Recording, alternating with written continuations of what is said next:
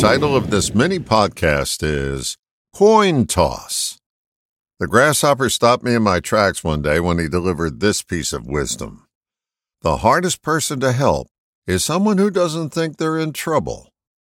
Most parents can tell when a child is moving along a path that's not in their best interest, especially teens. The biggest frustration as a parent is not being able to communicate what you know from experience as wise counsel to someone who can envision a future past five minutes from now. Somehow, most of us get through that period by doing the best job we know how and manage to turn out solid citizens.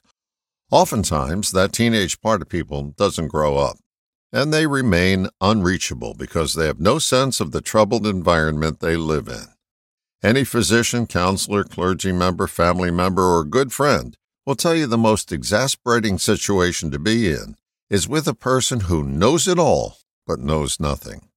Reminds me of a story. Many years ago, I worked with a very brilliant man who was destroying his life through abusing himself.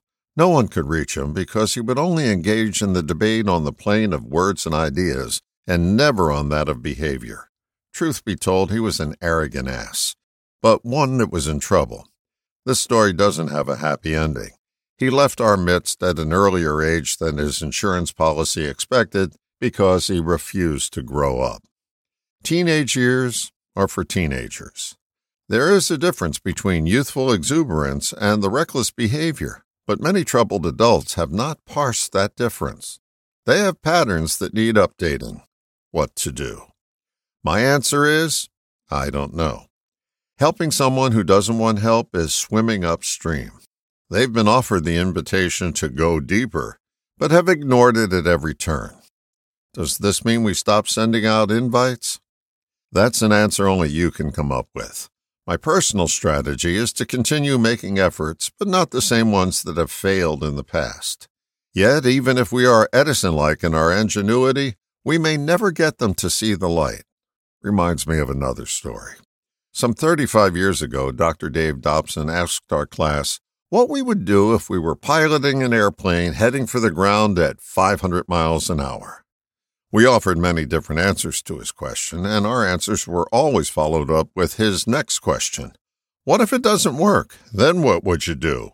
This went on and on until we ran out of answers. He then asked us in his Socratic method if we'd like to know what the answer was. Of course, we all said yes. He said the answer is anything else. Anything else requires a lot more curiosity and tenacity than giving up. The only question you then have to ask at that point is Is this person worth my continued effort? Don't be surprised if the answer is no.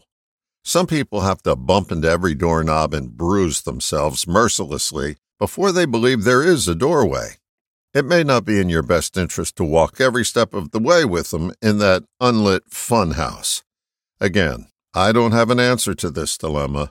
I guess my purpose in presenting this conundrum is to point out there are two options you may not have considered anything else and no. It's a toss up.